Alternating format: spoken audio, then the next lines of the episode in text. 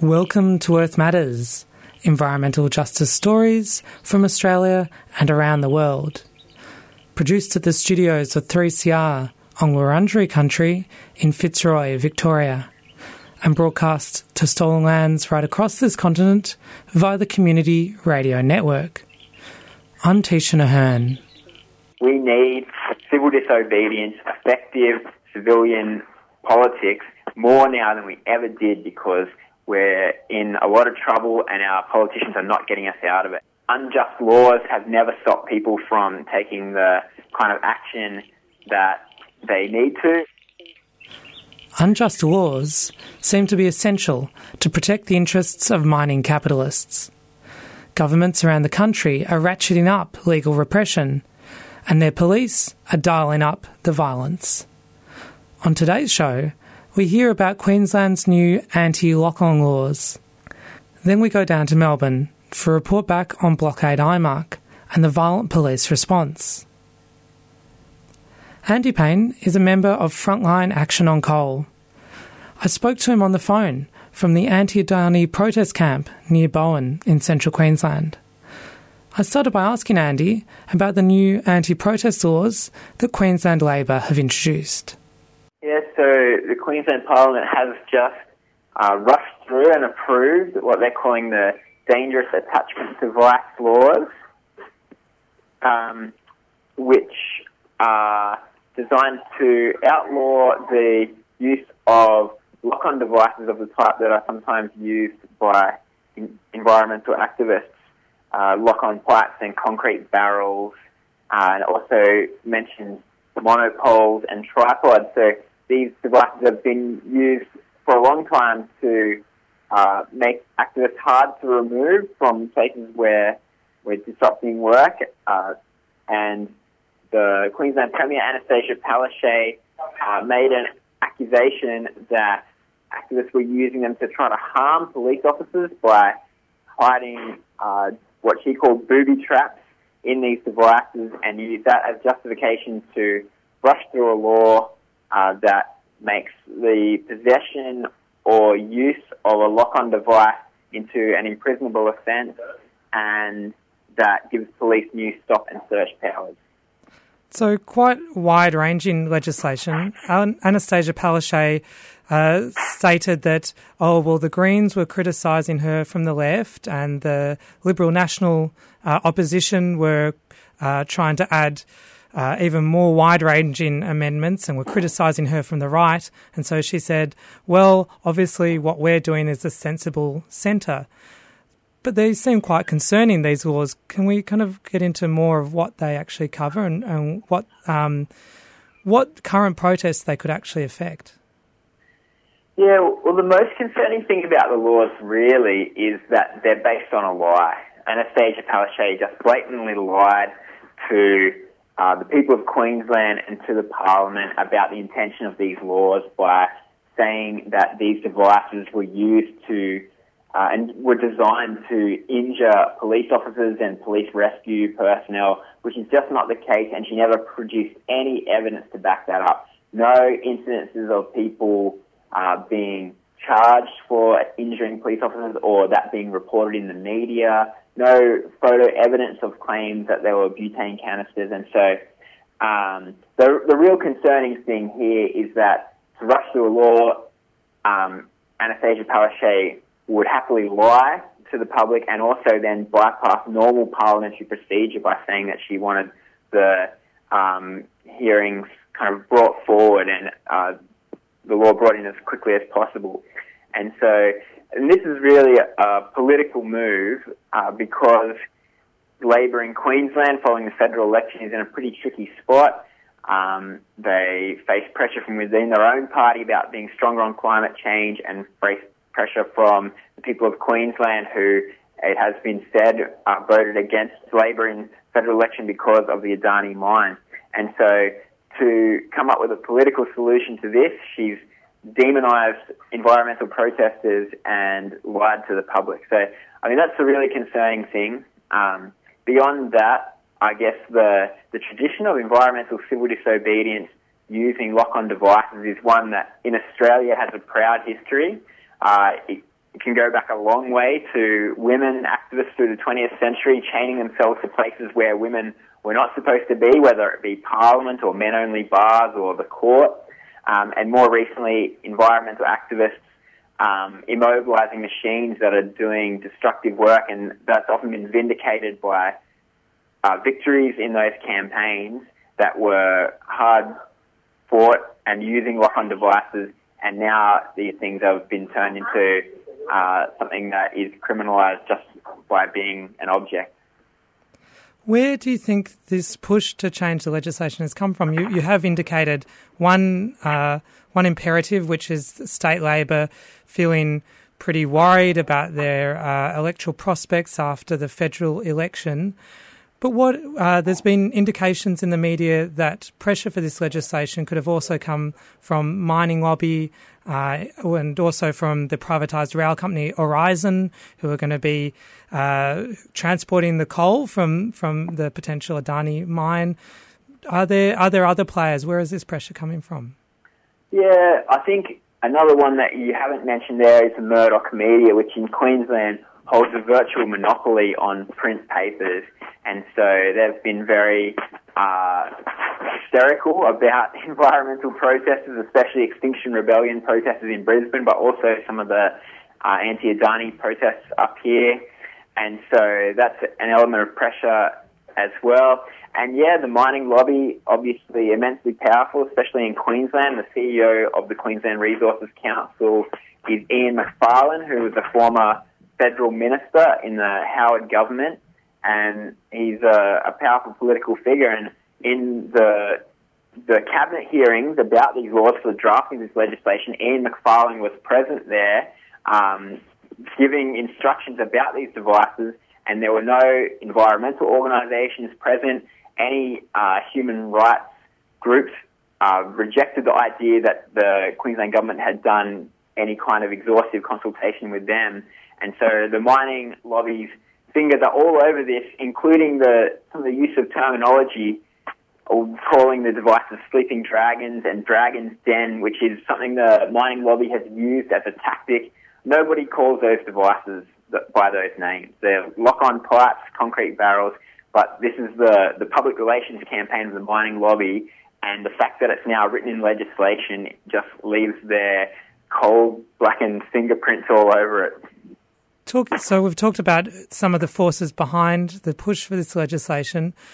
On the other side, opposing this new draconian anti-protest legislation, there seems to be quite a broad coalition from your uh, human rights and civil society groups to trade unions, and as well as, of course, environmental organisations. What do you think is needed to defeat these new laws? Yeah, well, the laws have been rushed through, and um, parliamentary process not really followed. And so I think if people within Annastacia Palaszczuk's own party had shown a bit of backbone, they could have demanded that the that process be properly followed. Um, they didn't do that, and so these laws have just been passed and will very shortly be uh, active. And so at this point, it's a, a bit of a struggle to work out how to get rid of these laws and win back our, our right to protest and win back the, I guess, the reputation of these lock-on devices, which have done so much for our environment over the years. I think we have a, a recent precedent um, in Tasmania where there were anti-protest laws brought about, and a couple of people, Bob Brown and Jessica Hoyt, uh, broke those laws and then took it to the High Court on constitutional grounds and won, and that law was scrapped.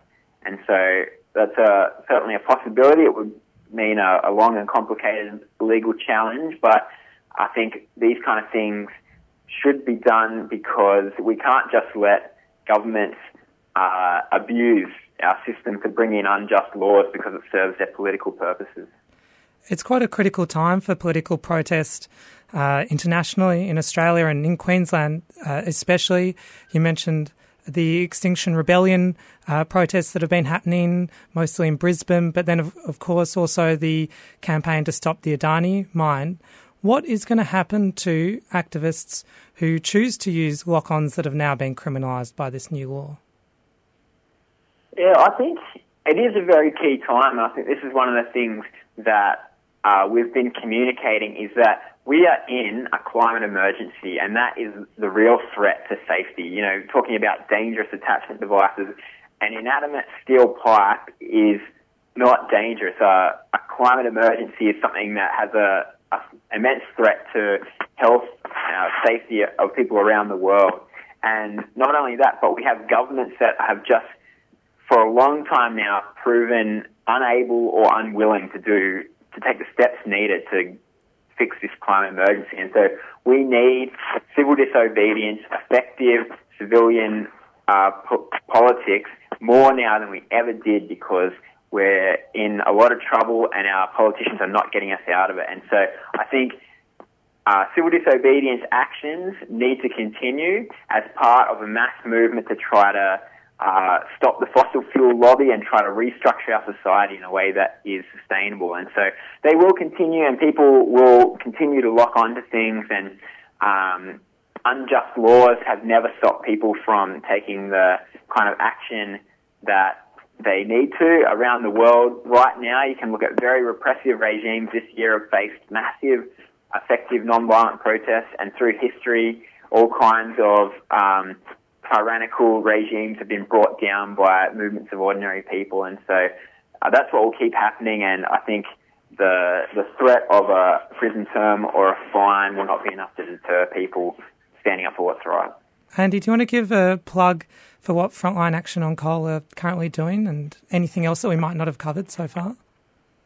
Yeah, so Frontline Action on Coal, we're up here keeping an eye on Adani and what they're doing. Of course, there's been a a massive campaign over the last five years against the Adani mine in Australia. Um, that mine now has government approvals and is starting work on construction. At the moment, they've done a little bit of land clearing for some of their dewatering bores and to start constructing their dewatering dam, as well as they're doing a little bit of testing of where they will likely clear their rail line. And so we're keeping an eye on them and we're getting out there and stopping them doing that work where we can. And there's been a number of incidents of uh, civil disobedience in the last few months up here, as well as targeting some of the contractors up here who will be doing a lot of that work.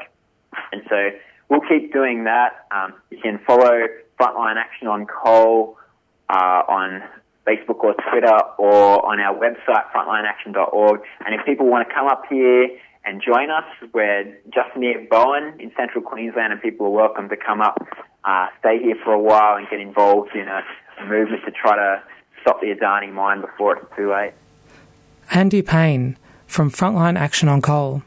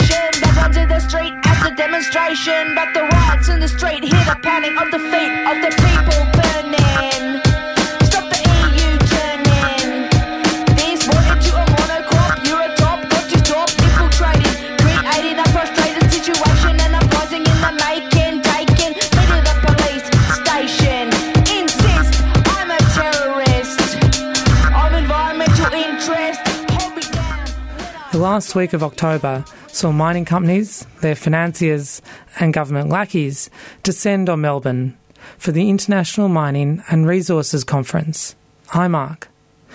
There to meet them was a broad coalition of protesters who picketed the conference, seeking to disrupt business as usual. Apsara is a spokesperson for the Blockade IMARC Alliance, and I spoke to her on the phone from the last day of the protest.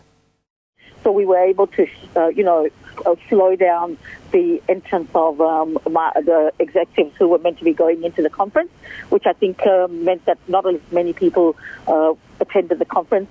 And, uh, you know, we got to hear from a number of speakers. So, so you know, a, a, whole range of First Nation speakers from the Northern Territory um, who are on the front lines. We've uh, had Eritrean speakers come and talk about what's happening there, um, and uh, then we had West Papuan speakers.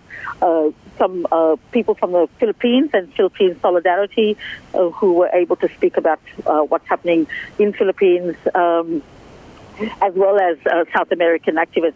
So really, uh, not only did the people attending the blockade get to engage in a blockade, but actually learn stories from First Nations peoples and people of color. So we were amplifying their voices and enabling them to share their stories. And I think that's a very important part of the climate movement is that we need to do that. Uh, put the, um, the uh, voices, uh, center the voices of First Nations and um, uh, people of color and really make their voices um, central to uh, moving the, uh, the movement forward. So I think we achieved that goal. And I think your uh, last part of that question that you asked was uh, police brutality. Um, it was really over the top. Uh, I cannot tell you how scary it was being on the front line, and um, the tactics that the police used were, were pretty, uh, it was well coordinated. This was not something that uh, they, uh, you know, on the day decided that that was the action they were going to take. It was something that they had planned and they were going to use brute force on um, many on many of the uh, activists. And the scary part of that is there were a lot of activists who have never been on the front line. So for them, it was quite confronting. Picking up there on the police response to the uh, peaceful picket that you were staging with Blockade IMARC. Now, there was some mainstream media coverage uh, w- which really fell into the uh, bad old trope of violence uh, from protesters or clashes on both sides.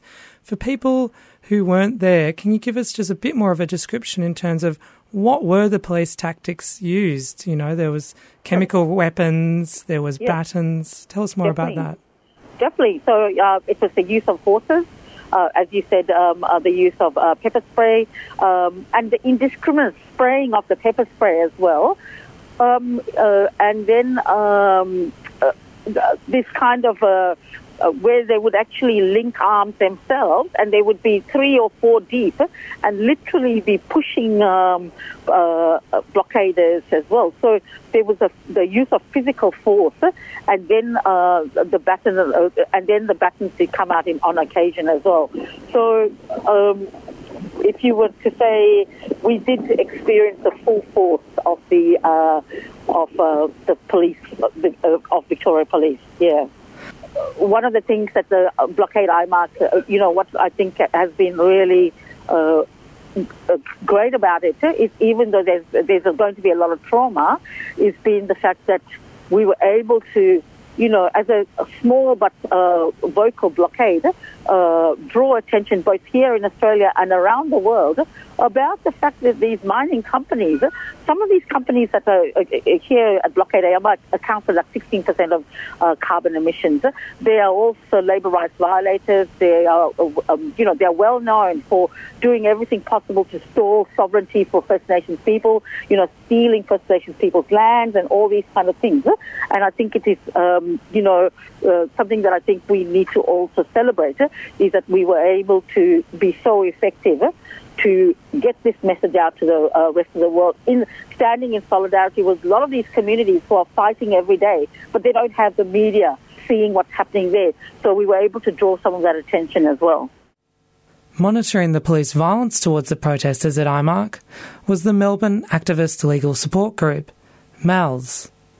Julia Dem was a legal observer for MALS, and I asked her to describe what she observed on the first day of the protest things there got quite hectic quite early on. So already um, registration was opening at 8 and already before 8 a.m. in the morning we were seeing excessive use of police force in a couple of different ways. So we saw um, protesters had linked arms and were attempting to um, blockade some of the main entrances of the convention centre, and we saw um, police, regular police, as well as police from the public order response team or port, really physically grabbing and shoving pro, um, protesters um, at times with such force that they were propelled to the ground, um, at times pushing protesters down concrete stairs. Um, legal observers um, witnessed um, injuries of protesters, including one protester thrown into cement wall and hit the back of his head. We also saw a lot of um, police using sort of snatch squad tactics of four to eight police officers targeting particular individuals, grabbing them, tackling to them to the ground at times with excessive force as well. And it appeared, or some of the organisers felt like they were being individually targeted by police. So at times it was someone on a megaphone who would then be targeted by this sort of snatch squad. Um, then as the day progressed, we also saw police horses being used as a form of crowd control. So there were multiple injuries. Um, one activist around 8 a.m. in the morning, had to be taken off to hospital with suspected broken bones. My understanding was that the bones weren't broken, but the point is they easily could have been because this sort of form of using horses um, as a form of crowd control is inherently dangerous. Um, the horses were visibly spooked by the protests, and because of that, MALS has a really strong position that Victoria Police should immediately withdraw the mounted unit from any crowded areas and prohibit it from use um, at protests and at all subsequent days at the IMARC. Unfortunately, that's not what we saw. We saw horses continuing to be used as crowd control on the subsequent days as well. Later in the day, we also saw capsicum spray and police batons being used against um, protesters, um, and that was used against crowds that were being loud and non-compliant, but were not posing any threat particularly on the Wednesday, we saw police using OC spray, and MALS has done a quite detailed analysis of this incident. And the crowd there was being non-compliant, but again was not posing any threat. Um, and then this, even as people were turned away and were trying to leave the scene and were already visibly affected by the OC spray, further um, OC spray was directed at them and then another burst was directed at people who were already on the ground and struggling to get up and affected by the spray. This goes against the police's own guidelines, which specify really clearly that OC spray should only be used when there's a violent confrontation or there's an imminent threat of violence. And they state explicitly that OC spray should not be used in situations where someone is just passively resisting. Um, and so it appears that in these cases, OC spray was used to ensure compliance with police directions, but not to address a threat. And in these circumstances, we believe it's um, probably unlawful in that use of um, in that use of force. Can you tell me a bit more about the work that Melbourne Activist Legal Support does, and uh, you know the role at big protests like Blockade IMARC? Yeah, sure. So Melbourne Activist Legal Support has been around for quite a while now, sort of coming out of the um, Occupy protests in 2011, and we run trainings for people to be trained legal observers.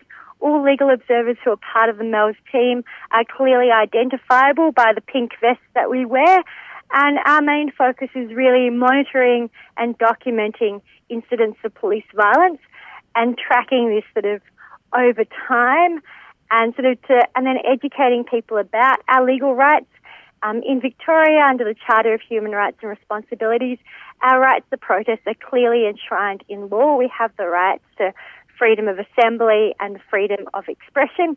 And so we see that having legal observers there is a way of facilitating people exercising those rights to, um, to protest. And so we want to educate people about our legal rights and also educate people about what steps they can take to um, putting complaints against police if there is, um, you know, police misconduct or excessive use of force. In some cases, MALS also provides ongoing um, support in cases where people have been arrested as part of protests. For IMARC, they've got their own legal support team that is following up and supporting arrestees um, from this event. So, after an event like Blockade IMARC, uh, Melbourne Activist Legal Support uh, writes up a, a, summary or opinion, and w- what what happens next, or what what do you do after an event like this? Yeah, so on Tuesday, after the first day of IMARC, we put out what we called a preliminary statement of concern about the policing of the protests, identifying some of the um, things that we saw, the excessive use of police force, and um, articulating our concerns about this. Um, I suspect there'll be a plan to do a more detailed statement of concern now that the entire IMARC event is over, and also to try and collate footage. There's a lot of footage that's been circulated um, on social media um, that was taken by people at the protest to collate that evidence of the police excessive use of force and um, police misconduct, and to support people um, during, you know, what comes next, if that might involve um, complaints against police um, and supporting people who have been arrested. If you were affected by police misconduct, do make sure that you get the support that you need to debrief after an event like this. You often need, like, there's often a need for um, debriefing, um, you know, psychological, emotional sort of first aid as well as any physical um, first aid. And to also, if you've got footage, to um, send us an email, get in touch, and we'll try and follow up on all those matters. Julia Dem from MALS. Go to melbourneactivistlegalsupport.org for resources or follow them on social media.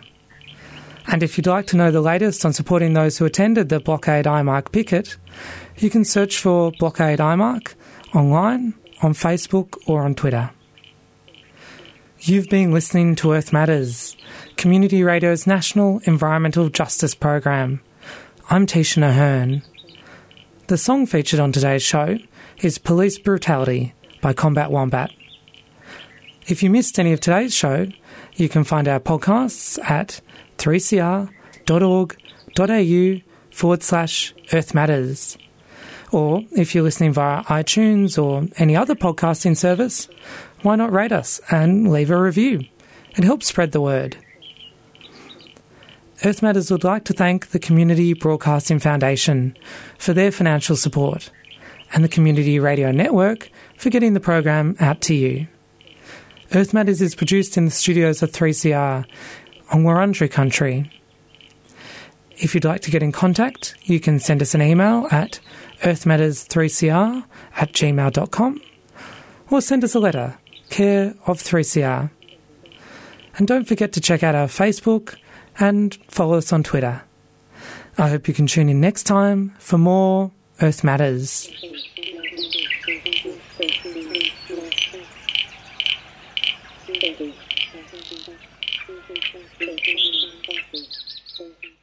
You've been listening to a 3CR podcast produced in the studios of independent community radio station 3CR in Melbourne, Australia. For more information, go to allthews.3cr.org.au.